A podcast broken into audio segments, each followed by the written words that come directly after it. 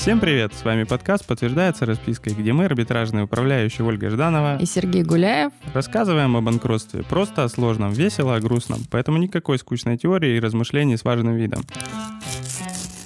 Всем привет!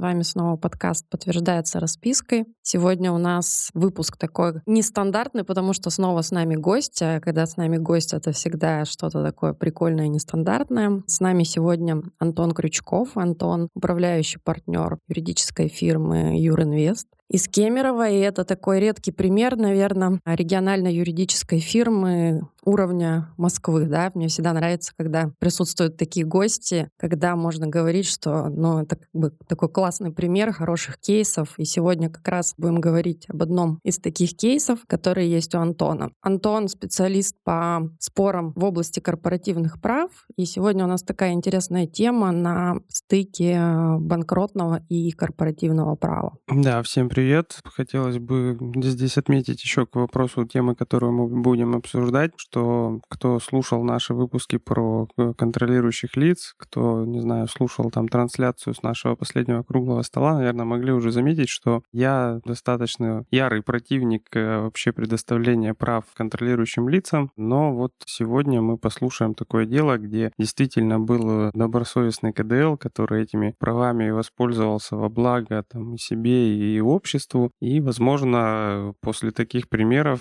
как-то моя позиция, по крайней мере, немного смягчится. Либо мы уже начинаем доходить до таких случаев, о которых мы говорили, что когда-нибудь эти права начнут использоваться во благо, и, возможно, вот они уже начинаются использовать. Тогда здесь уже слово передаем Антону. Можно я буквально еще пять копеек вставлю? Мы сегодня будем рассматривать такую ситуацию, которая на первый взгляд кажется довольно экзотической, но в последнее время мы видим такую тенденцию тенденцию, что данную ситуацию стали пытаться использовать как способ не платить вышедшим участникам их а, долю да, в обществе. И вот, собственно, так теперь передаю слово Антону. Да, Ольга, Сергей, всем привет. Действительно, ситуация довольно нестандартная. Речь э, идет о том, когда у нас высший участник э, претендует на какую-то сумму, и появляется такая категория, как ликвидационная квота. Я думаю, здесь вы, как специалист по банкротству, еще прокомментируете, насколько часто вы вообще сталкивались с этой ситуацией. Но вот у нас в корпоративных спорах эта категория, ну, скажем так, может встречаться. Чуть подробнее, о чем идет речь? Давай сначала обозначим, что такое вообще ликвидационная квота. Я бы вообще начал с того, что когда участник выходит по своему заявлению из общества, ему должна быть выплачена действительная стоимость его доли. И уже теперь дальше о ликвидационной квоте. Да, давайте вот эту часть чуть подробнее поговорим, откуда вообще возникает этот вопрос, вопрос денег и бывшего участника. Эта ситуация возникает тогда, когда у участников между ними, между учредителями фирмы возникает корпоративный конфликт, и хорошо, когда он разрешается в каком-то мирном формате, когда договариваются о каком-то выкупе. Но зачастую такие такие конфликты переходят в судебную плоскость, когда договориться нельзя, и на что претендует этот самый участник, который э, уже хочет покинуть бизнес? Он претендует на долю от этого бизнеса. Он хочет забрать какую-то часть денег. И для этого используется такая категория, как действительная стоимость доли. Есть определенные формулы или какой-то подход к расчету этой стоимости доли. Но если совсем простыми словами, то это часть нераспределенной прибыли, да, которая считается на определенную дату. Участник может выйти из общества. Сразу оговорюсь, есть ряд корпоративных нюансов. Мы не будем в них погружаться, когда он может выйти, при каких условиях условиях, но часто это право у него все-таки присутствует. Это, скажем так, доля пропорциональная размеру его доли в уставном капитале, да, то есть она там рассчитывается исходя из размера активов-пассивов. Я тут такой небольшой комментарий, что все эти войны, они, как правило, начинаются тогда, когда эта часть доли составляет, ну, какую-то значительную сумму, да, то есть для вышедшего участника представляет безусловный интерес, как его вклад там в бизнес, а для остающихся участников иногда может быть критичным критичные, потому что, ну, им приходится распрощаться с, тоже с какой-то значительной частью их бизнеса. А все это обычно сдабривается еще серьезным личностным конфликтом между этими самыми участниками, и этот эмоциональный такой фон усиливает всю эту историю. А так действительно, выходящий участник претендует на долю вот э, активы минус обязательства, если вот говорить уже конкретно про эту формулу. И получается, что человек хочет забрать то, что какую-то часть этого бизнеса, забрать ее в деньгах. И обращается в фирму, в компанию или остальные участники ему в этом отказывают, он идет взыскивать эту стоимость по суду. Здесь надо сразу оговориться, что эта стоимость изначально определяется по данным бухгалтерского баланса, но в суде она может быть пересмотрена, исходя из рыночной стоимости активов. Все мы понимаем, что балансовая стоимость активов, она далеко не всегда соответствует рынку. И может получиться ситуация, когда человек претендовал на какую-то одну сумму, там условно 10 миллионов, а по итогу судебного спора эта цифра возрастает уже там в два или в три раза. Но в теории она может и уменьшиться. Но что происходит дальше? В какой момент возникает уже злоупотребление и уже банкротная история? Дальше фирмы и оставшиеся участники остаются при своем мнении, что никакую долю выплачивать никому не надо, никто ее не заслужил. И вот здесь очень часто вот этот корпоративный конфликт начинает решаться с помощью банкротства. Почему этот путь э, достаточно удобный? Да в первую очередь потому, что вот вышедший участник, он имеет на руках решение суда, казалось бы, исполнительный лист, но он по смыслу закона закона о банкротстве, он не может ни начать банкротство, ни включиться в реестр кредиторов. Он является так называемым, его права вытекают из корпоративных отношений. А это значит, что у него никаких эффективных инструментов в банкротстве просто не остается или не появляется даже. Здесь мы как раз э, сталкиваемся с непаханным полем для злоупотреблений. И вот, в общем, подходим как раз к этой истории, а при чем же здесь вообще банкротство, да? То есть, казалось бы, такая редкая ситуация, если брать распределение чего-то, что останется после банкротства, то здесь надо смотреть на эту ситуацию совершенно с другой стороны. Здесь банкротство случается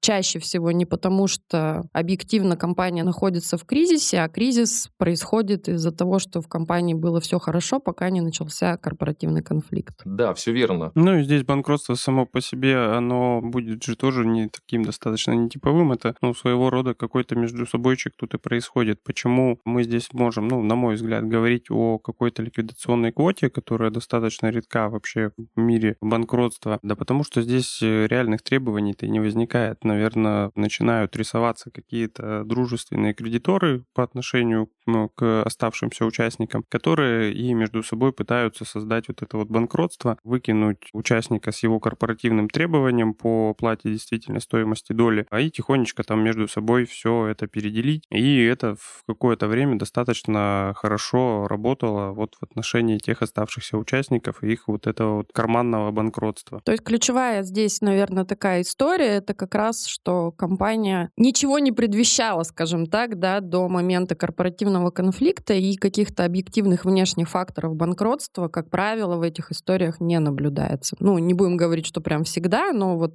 те истории, которые мы рассматриваем сейчас, там, в принципе, объективного банкротства не было до момента корпоративного конфликта. Да, и получается, что банкротство в этой ситуации – это инструмент борьбы за активы оставшихся участников против высшего участника. А для этого, все, как все правильно сказал Сергей, рисуются кредиторы, появляется подконтрольный управляющий, который сопровождает процедуру так, как выгодно этим самым нарисованным кредиторам. И в нашей практике был вот абсолютно идентичный кейс, случай, когда еще на стадии переговоров долларов нам наши оппоненты прямо заявляли на том этапе, когда мы только пришли к ним с требованием «давайте договариваться», они сказали, вот вам вот такая сумма незначительная, иначе, вы же понимаете, мы просто обанкротимся, и вам ничего, не достанется ничего. Еще небольшая ремарка, я буду комментировать для лиц, скажем так, не погруженных во всю эту специфику, то есть возвращаясь опять же к тому, с чему мы начали, почему же ничего не достанется, а потому что у нас участники общества в ситуации, когда оно банкротится, они ну, идут в самой-самой-самой последней последней очереди, если хоть что-то там в результате банкротства останется, что бывает крайне редко, ну, возможно, они получат там свою часть. Поэтому, когда наступает банкротство, у нас, конечно, все, кто связан с обществом, как его участники, как лица, которые признаются там его КДЛ, они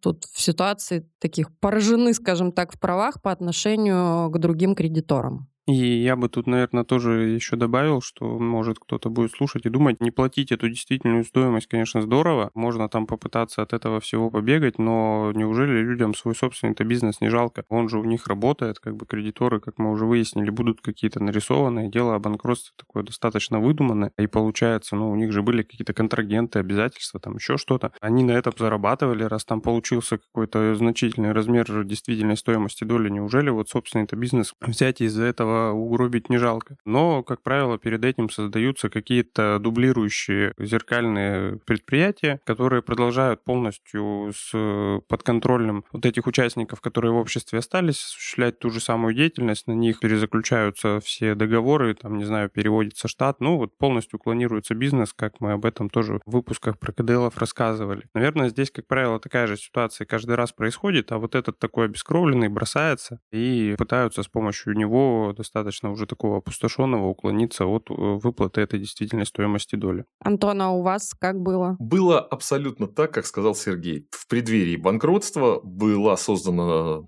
новая компания по тому же юридическому адресу с, там, э, с топ-менеджерами в составе учредителей, которая занималась теми же видами деятельности. Ну, то есть зеркало, ну, вот просто самое такое стопроцентное. Создали до ситуации, ну, до того, как начали банкротство, или это в процессе все создавалось? Создали после того, как мы инициировали спор по действительной стоимости доли, но до банкротства в этом моменте был еще примерно год впереди. Поэтому до банкротства, но после начала конфликта. Зачем? Да вот за тем же, о чем говорил Сергей, чтобы туда увести, обескровить основную компанию, ту, на которую наш клиент мог бы еще что-то претендовать. А получилось так, что, или скажем так, как нам кажется, цель была в том, чтобы эту компанию окончательно обескровить. Единственное, что нам еще помогло в этой ситуации, мы попросили, и суд удовлетворил обеспечительные меры. И мы заморозили основную часть техники на этом будущем банкроте, скажем так, что в последующем все-таки могло нам очень сильно помочь. Ну и помогло. То есть там еще были, скажем так, какие-то серьезные имущественные активы, которые можно было, ну, хоть как-то там тормознуть. Это производственная была, да, какая-то компания? Компания. Да, это изначально серьезная подрядная компания с определенной техникой, специальной техникой. Выполняла серьезные подрядные э, контракты. Эта техника была основным активом. Ну, если мы не трогаем контракты, контрагентов, то вот имущественная база была на этой технике, которую мы успели затормозить на начале корпоративного уже спора в суде. Вот мне, кстати, интересно, как банкротчику, как они выкручивались. Ну, то есть, я так понимаю, они продолжали этой техникой пользоваться, что они ее в аренду передавали на зеркало свое?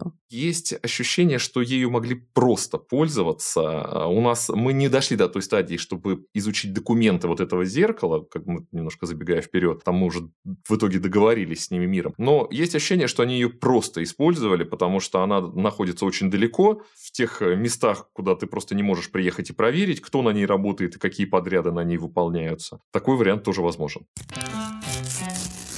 Так, ну и что, как у вас дальше развивалось? Как вы, скажем так, пресекли такие недобросовестные действия участников? Как с этим можно бороться? Здесь есть на самом деле небольшой лайфхак. На этапе, когда клиент выходит из общества и начинает требовать действительную стоимость доли, как мы уже говорили, он после этого теряет всю причастность к фирме, да, она заканчивается. Здесь очень хорошо оставить маленькую долю все-таки для этого и выход-то сделать, э, ну, скажем, если ваша доля 30%, то хорошо эту долю раздробить э, на 25,5 и оставить у себя эти 5% ну, или у себя, или у какого-то дружественного лица, чтобы иметь возможность уже какие-то корпоративные права все-таки реализовывать в дальнейшем. То есть можно подать заявление о том, что я хочу выйти из общества только на часть своей Нет, доли? так Разве? сделать нельзя. Разве так, так можно? Так сделать, конечно же, нельзя, но можно сначала подарить часть доли в сторону. Это, конечно же, маневр, да, это, конечно же, схема определенная. Но ее цель здесь только лишь в одном, чтобы предотвращать буду. Сама по себе эта схема злоупотребления никаких плюсов не влечет, но позволяет сохранить контроль и мешать злоупотреблениям оставшегося участника. А дальнейшее развитие событий, после того, как мы эту самую стоимость взыскали, увеличив ее больше, чем в два раза,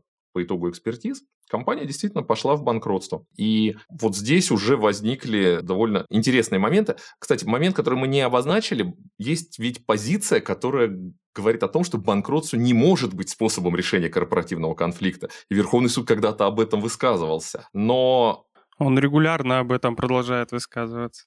Да, но эту позицию у нас не поддержали, хотя, на наш взгляд, это было все очевидно, зачем это все делалось. А, кстати, как они, вот это важный момент, кто подал заявление и с чьими требованиями они эту процедуру начали здесь ведь, поэтому я так понимаю, что из этого был определенный сырбор. Да, здесь было два эпизода, да, эпизод первый, когда они попытались вводить процедуру от своего сотрудника, который когда-то якобы давал займ, и он его просудил, ему, конечно же, его не вернули, но в данной ситуации очевидно, вся эта нереалистичность этой ситуации, и спустя несколько месяцев споров по этой части этот кредитор отказался от своих требований. Ну, потому что все-таки перспективы были понятны. И тогда должник пошел уже с заявлением на банкротство, с, на самобанкротство. Да, он подал уже на себя, говоря о том, что вот э, ему слишком плохо, и выплатив эту стоимость, он уже окончательно обанкротиться. Ну, то есть вот это заявление о самобанкротстве в основе своей содержало именно необходимость выплаты действительной стоимости доли.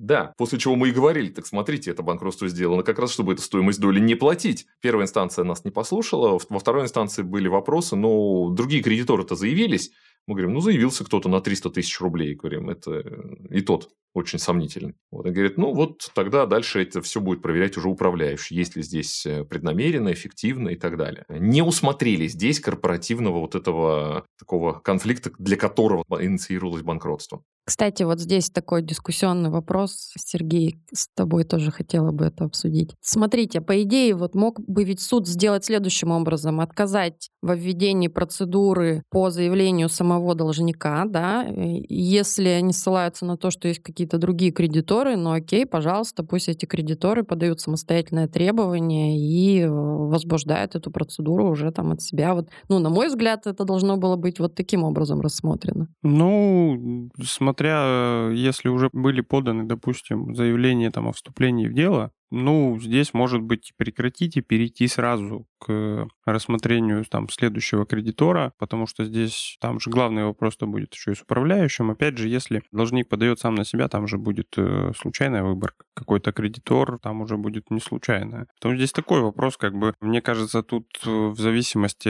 от возражений, которые бы кем-то могли представляться, может быть абсолютно множество вариантов. Может быть прекращение там и как бы идите ждите кредиторов. Может быть прекращение перехода переход к кредитору, который уже заявился. Можно и ввести, и сказать, ну, будут же кто-то включаться, но никто не включится, ну, прекратим через там, после наблюдения. А как был в итоге выбран управляющий вот в самом начале. В итоге процедура была введена по заявлению самого должника, и управляющий выбран случайной выборкой. А выборка была реально случайная? Потом в итоге управляющий, у вас не было сомнений в его заинтересованности?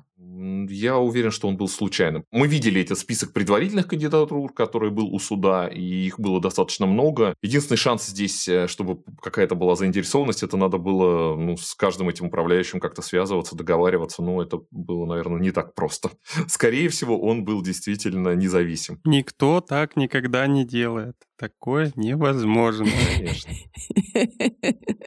Ладно, у нас с Сергеем есть на этот счет определенные мысли. Ну, хорошо, хорошо, ладно. Мы действительно считали, что он независим, но это и не так было важно в данной ситуации, потому что дальше задача-то была следующая. Мы же понимали, что кредиторы, которые начинают заявляться, что это очень сомнительные кредиторы. Это раз. И два, надо что-то делать с нашей действительной стоимостью. И вот для того, чтобы мы могли вообще сопротивляться и как-то ну, скажем прямо, мешать тем недобросовестным планам, как мы их считали, мы воспользовались той нормой, о которой вот вы уже говорили в предыдущих выпусках. Мы самостоятельно в самом начале подали заявление о вступлении в дело уже в качестве КДЛ. Наш участник вышел из общества менее чем три года назад. Э, ну, соответственно, здесь по формальным признакам мы зашли туда. Был вопрос, не навредим ли мы себе тем самым, потому что поднять флаг и сказать, что я КДЛ, ну, на первый взгляд выглядит, что это такое, да, ведь с этим, ну, в общем, принято спорить. Но здесь мы просто по формальным признакам рынком проходили, так или иначе мы были КДЛ, поэтому мы приняли решение заходить и пользоваться всеми теми правами, которые предоставлены. Это вот как раз то, о чем мы дискутировали в предыдущих выпусках, да, то есть это то самое постановление Конституционного суда, о котором мы говорили, которое наделило правами КДЛ и возможностью участвовать на разных стадиях в деле о банкротстве. Я как раз тогда говорила, что, возможно, это неплохо, потому что КДЛ, э, который себя добровольно таковым признает, он во многом облегчает облегчает участь управляющего, ну и вроде как ты начинаешь уже разбираться в деле с открытыми картами. Сергей, помню, спорил со мной тогда по этому вопросу. Ну, тут, во-первых, уже подкорректировано, то есть мы говорили еще во время только постановления Конституционного суда, сейчас у нас уже это есть и в законе напрямую закрепленный вот этот порядок вступления КДЛ в дело, и уже есть разъяснение Верховного суда на тему того, что обозначение в деле себя как КДЛ не влечет там признание вины в доведении общества до банкротства, и это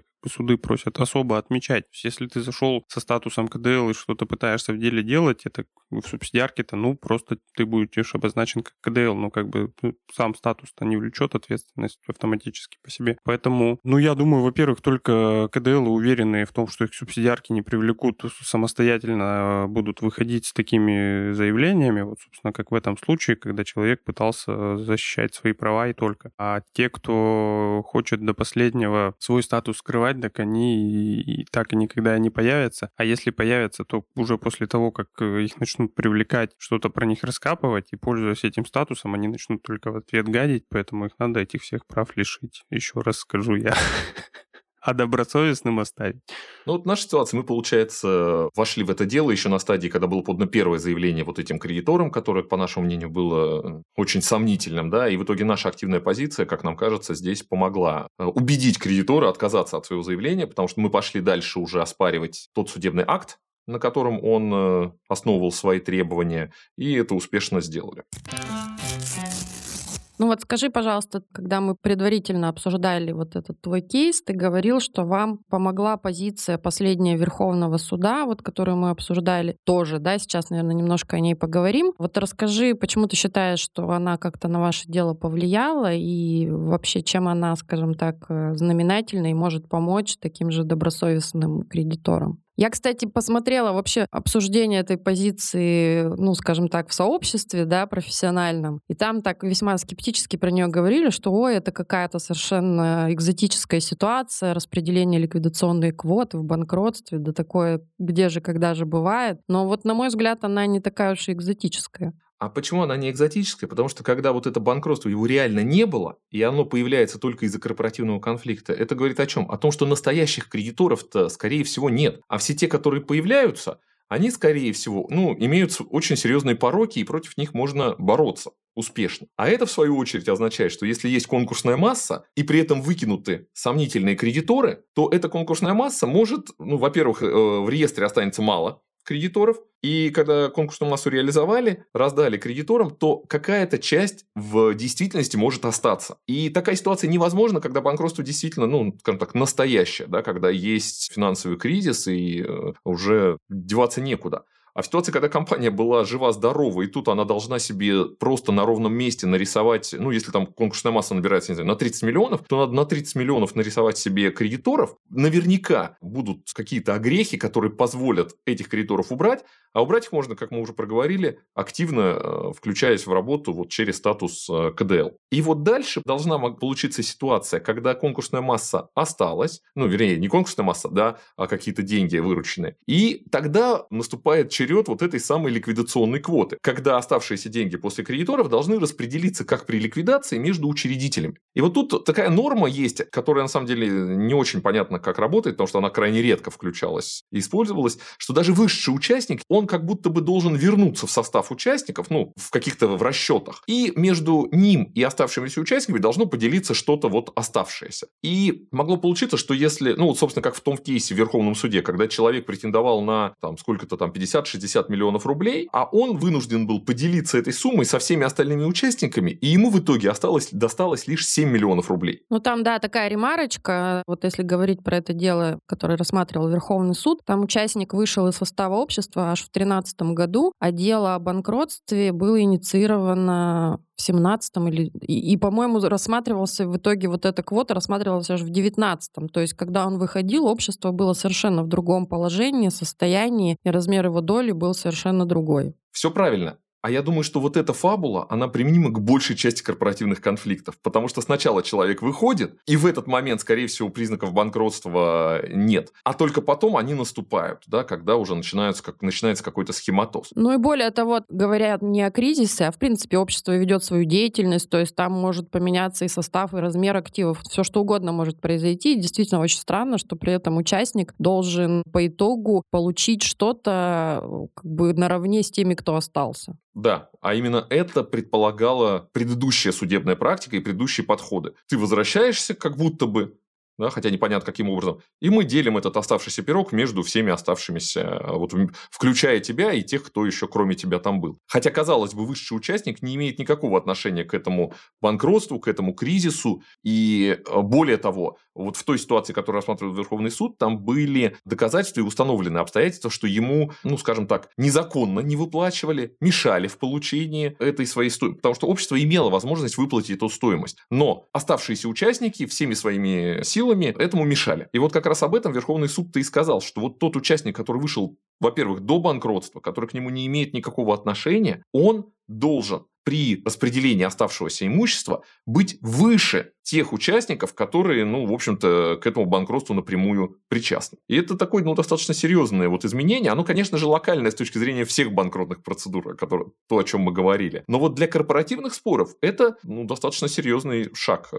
который может поменять вообще расклад. Ну, я думаю, да, что здесь поэтому в банкротном сообществе оно как-то так прошло не сильно заметно и достаточно скептически получило оценки, потому что, ну, для банкротчиков, которые регулярно смотрят там на реальные процедуры, где там идут битвы с КДЛами, там выгрызание зубами выведенного имущества, для них вот эта ликвидационная эта квота какое-то вообще не, неизвестное понятие, и доходить до нее никак не получается, а уж если решать какие-то проблемы по ее распределению, так это вообще зачем об этом думать, если этого никогда не случится. А как раз-таки вот э, для корпоративных споров, как уже сказали, это вот э, вещь прикольная. И тут я бы хотел отметить еще действительно, даже ну вот в Верховном суде речь идет об установленных там злоупотреблениях и недобросовестном поведении, поведении остальных участников. Но вот даже если бы взять ситуацию, где случился реальный там финансовый кризис у общества, завис там где-то при этом вышедший участник, который до банкротства еще вышел, а, ну, логично предоставлять ему какое-либо преимущество по сравнению с остальными участниками. Да, может быть, он там не дотягивает до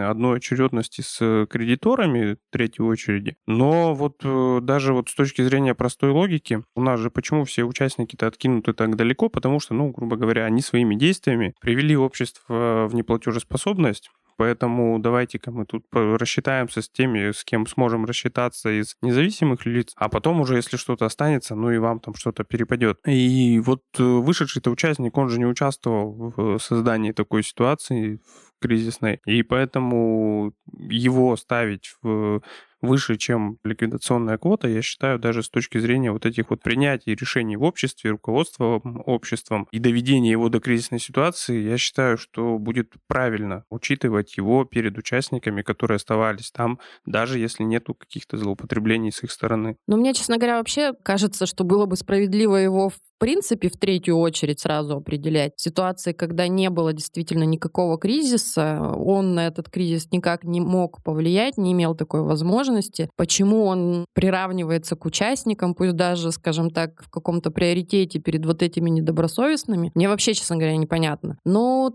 там как-то так формулировка Верховного суда, вот то, что я почитала, он там говорит на самом деле не про привилегированное положение по отношению вот к таким недобросовестным участникам, а что данный участник должен быть в приоритете перед недобросовестными кредиторами. Вот здесь вот вопрос, что имеется в виду. Это второй момент, который тоже надо обратить внимание. Но я чуть на шаг назад, Ольга, вот то, что ты сказала, про то, почему бы его вообще в третью очередь не включить. Но здесь, мне кажется, у нас есть прямое законодательное препятствие. Все-таки это требование, вытекающее из корпоративного участия. А у нас банкротный закон это отсекает. Ну, оно есть, да. Ну, да, я, я понимаю, почему это происходит, но мне кажется, здесь, конечно, стоит вообще об этом подумать, потому что одно дело, когда это требование, вытекающее из корпоративного участия, и тут вот где-то близко началась процедура банкротства, а другое дело, когда у нас остальные участники злоупотребляют, если вот брать как раз это дело, которое рассматривалось в Верховном суде, ну, то есть 4 года не выплачивалась действительная стоимость доли участнику, естественно, он никак вообще не влиял влиял на ситуацию банкротства. Естественно, что там ни о каком кризисе на тот момент речь не шла, это было доказано. И вот здесь, конечно, мне кажется, некий пробел в законодательстве относительно того, стоит ли вообще как бы его права рассматривать как права, вытекающие из корпоративного участия. Не, ну, естественно, они оттуда вытекают. Неограниченно во времени рассматривать, да? Да, не, вот, вот, вот это, наверное, ключевое. Ну, я бы все-таки нет, я бы здесь сохранял то действующее правило, которое есть у нас в законе. Ну, он же участвовал, то есть действительная стоимость, как мы в самом начале говорили, это какая-то часть нераспределенной прибыли, грубо говоря. А если у нас общество находится в кризисном состоянии, всем вокруг должно, то о какой прибыли может идти речь? Но на момент-то, когда он выходил прибыль эта вся была? Ну, здесь он создавал в свое время это общество с целью извлечения собственной прибыли. Почему сейчас ради получения им прибыли даже, ну, это, наверное, больше применимо к ситуации, когда не было каких-то недобросовестных действий со стороны других КДЛ, когда реально просто случился финансовый кризис, и общество там, не выплатив ему на протяжении какого-то времени действительную стоимость, свалилось в банкротство. Поэтому здесь оно может, не, не может, а это как бы и есть та прибыль, на которую он все это время претендовал. А общество не может расплатиться с теми теми кредиторами, которые не создавали это общество с целью извлечения собственной прибыли, поэтому ставить его в один ряд с ними, я считаю, что даже в таких ситуациях ну, неправильно будет по отношению к кредиторам третьей очереди. Пусть он даже там вышел э, когда-то давно. Возможно, когда специально ему столько лет не платили там и валили в банкротство, здесь может быть, но это опять какое-то будет сильно ручное регулирование в обход закона, поэтому здесь надо либо править закон о банкротстве и вводить там какую-то дифференциацию временную, там, либо по отношению там, к каким-то действиям оставшихся участников.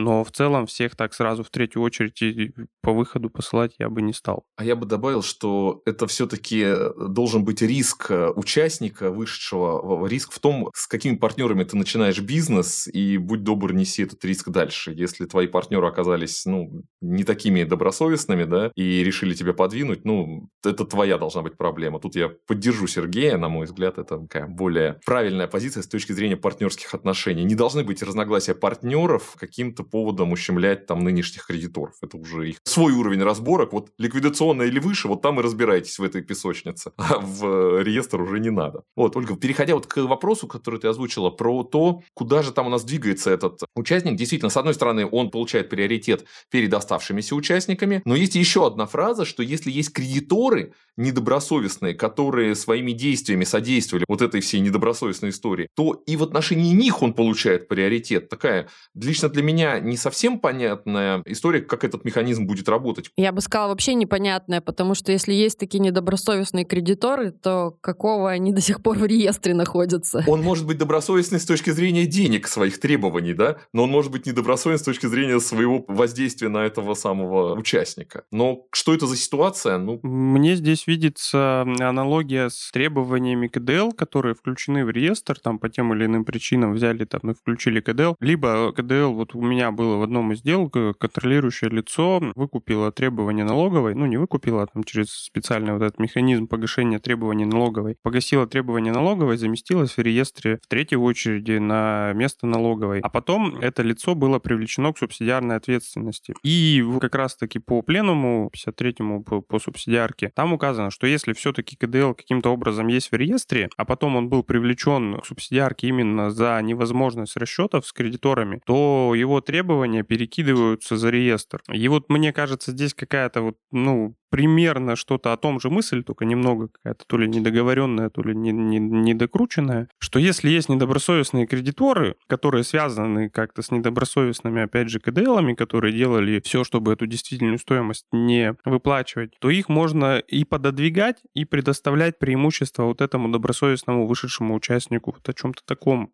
мне кажется, здесь может идти речь. Коллеги, а вот теперь у меня к вам вопрос. Вот опять же, это очередность. Мы теперь понимаем, ликвидационная квота как самая финальная точка. Есть очередь предшествующей ликвидационной квоте. А что это за очередь такая? Это наравне с субординированными или это между субординацией и ликвидационной квотой? Ну, я так понимаю, что это наравне с субординированными. Ну, сначала идут зарегистровые, то честные, добросовестные, но не успели по тем или иным причинам в реестр. Потом идет вот эта вот очередь предшествующей ликвидационной квоте, куда входят и субординированные, а потом идет ликвидационная квота.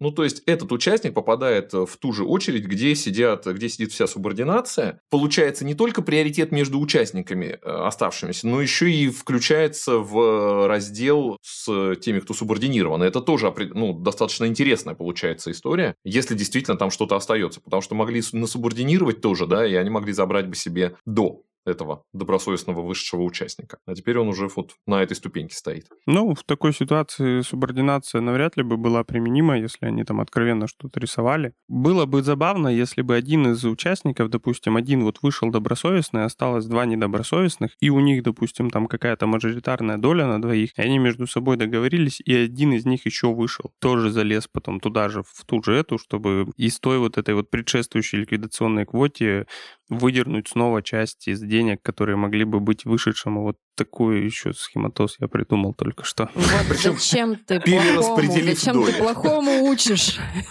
Вот что это сейчас такое было? Я надеюсь, часть можно вырезать, да. Действительно, если еще если перед этим выходом еще и перераспределить, чтобы у оставшегося был 1%, а 99 выходят, то он тогда может начать вставать к тому, кто вышел еще до этого, да? Ну да, да. По итогу нашей беседы у меня в голове одна мысль только только крутится на тему «выбирай себе партнеров», да, скажи мне, не знаю, кто твой друг, и я скажу, кто ты, блин, связался с мудаками, вот, можешь получить себе вот такое. Можешь не получить себе такое. Можешь получить или не получить. Это правда, потому что на стадии, когда ты начинаешь бизнес, большая часть предпринимателей вообще не задумывается о том, как они будут расходиться, как они будут делить, кому какая доля будет доставаться, как они ее будут считать и как быстро ее будут выплачивать. Это не принято обсуждать. Вот, я только хотела сказать, что да, дорогие предприниматели, обязательно думайте об этом. Э, в помощь вам корпоративные договоры и куча всевозможных э, механизмов, способов регулирования отношений между участниками. Пользуйтесь этим обязательно. Да, и ничего лучше детального разговора на старте, где вы зададите все неудобные вопросы и продумаете все сценарии, ничего лучше этого не придумаешь, да, после чего уже можно все это оформить. И здесь можно немножко даже пугалок таких рассказать о том, чем вообще корпоративные конфликты сопровождаются. Ведь банкротство – это только один эпизод получается. Ведь кроме этого, любой уважающий себя корпоративный конфликт сопровождается уголовными делами, корпоративными убытками, оспариванием сделок, ну и вот эти вот переводы бизнеса и слива активов, да, которые где-то вот между этим всем еще фигурируют. И потом, как итог, еще и банкротство. Главное, в этой войне, как правило, вообще никто не выигрывает из участников. То есть сколько вот я наблюдала корпоративных конфликтов, ни одному бизнесу на пользу это не пошло. Ну, может, юристы только на этом зарабатывают. И то мы всегда своим клиентам говорим, что всегда лучше договариваться. Это правда. Худой мир лучше доброй ссоры. Это правда. Любой корпоративный военный конфликт, ну такой нормальный, настоящий конфликт, выходит очень дорого, и обычно эти бюджеты превышают все те варианты, которые были отвергнуты на старте. И конфликт этот длится обычно там 3, 4, 5 лет может идти. Да? Ну, с учетом, если там банкротство, то и вообще там в бесконечность может э, стремиться этот срок. А бизнес по итогу хорошо, если он вообще сохраняется хоть в каком-то виде. Очень часто этого бизнеса просто не остается.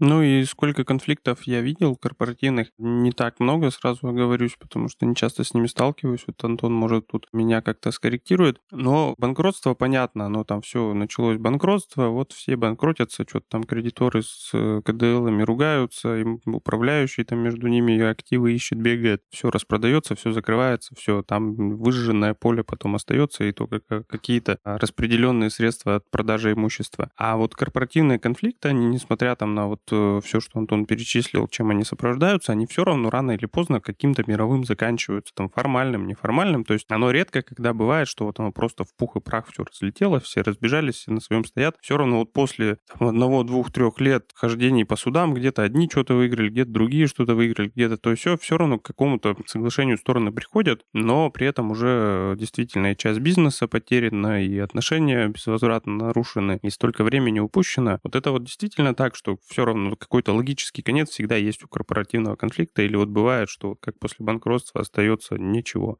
Часто конфликты все-таки завершаются действительно какой-то договоренностью. Но это не обязательное правило. Бывают истории, конечно, когда просто если конфликт падает в настоящее банкротство, и к этому банкротству приплетаются уже настоящие кредиторы, ну такое тоже бывает, да, то тогда мы просто встаем на рельсы банкротства и можем уйти в э, полную там, ну, в ликвидацию, прекращение бизнеса.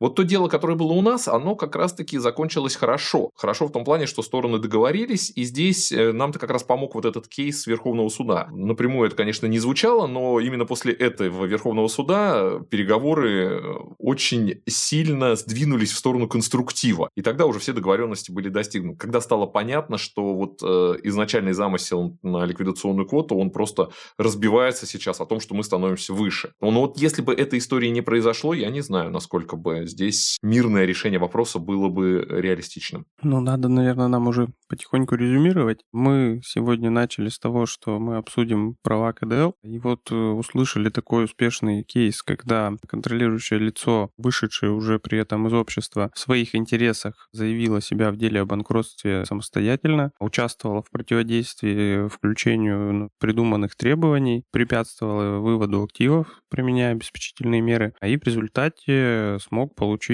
то, что ему причиталось, полностью защитить свои права. Поэтому такой инструмент, как права КДЛ в банкротстве, он рабочий, и надеюсь, что будет использоваться вот только во благо именно такими контролирующими лицами, которые пытаются там защитить свои права в корпоративном споре, либо, если это реальное какое-то банкротство, они, возможно, будут содействовать когда-нибудь пополнению конкурсной массы, исходя из там той информации, которой они обладали, и будут заявляться изначально как КДЛ, чтобы их потом не привлекали к субсидиарной ответственности за их такое деятельное раскаяние. Но пока это достаточно такой единичный кейс, и, опять же, повторюсь, я встречал только злоупотребление такими правами КДЛ, когда начинаются бесконечные жалобы на управляющих, оспаривание судебных актов, которые там 2-3 года назад состоялись, и прочее различные вставляние палок в колеса. Но можно делать это и во благо. Да, сегодня у нас, наверное, такой интересный выпуск, когда мы говорим про компании, которые находятся не в имущественном кризисе и поэтому банкротство, да, а когда банкротство используется как один из механизмов воздействия, в том числе на одного из участников общества. Поэтому, ну так, интересно, я для себя сегодня таких много нюансов отметила, о которых я не задумывалась э, как банкротный юрист, но интересно на это посмотреть с точки зрения корпоративного права. Ну, Антон, давай завершающее слово. Да, коллеги, вот этот стык корпоративных споров и банкротства действительно такая не самая распространенная, но достаточно интересная получается история. И соединить эти знания специальных банкротных познаний и вот этих корпоративных, это действительно интересно. Да, поэтому мы любим э, приглашать всегда гостей, специалистов э, в каких-то других областях, потому что тут довольно сложно быть специалистом узким, и когда ты не видишь всю картину, поэтому всегда такие коллаборации, они, на мой взгляд, хорошо работают. Вот, спасибо. Э, Еще раз напомним о том, что призываем подписываться на наш телеграм-канал, Господи, это что у меня с названиями нашего канала? Я уже один раз забыла. Так, призываем подписываться на наш телеграм-канал «Подтверждается распиской», где мы, как обычно, пишем и рассказываем то, что у нас не входит э, в выпуски нашего подкаста. Всем спасибо, пока. Всем пока. Спасибо, пока.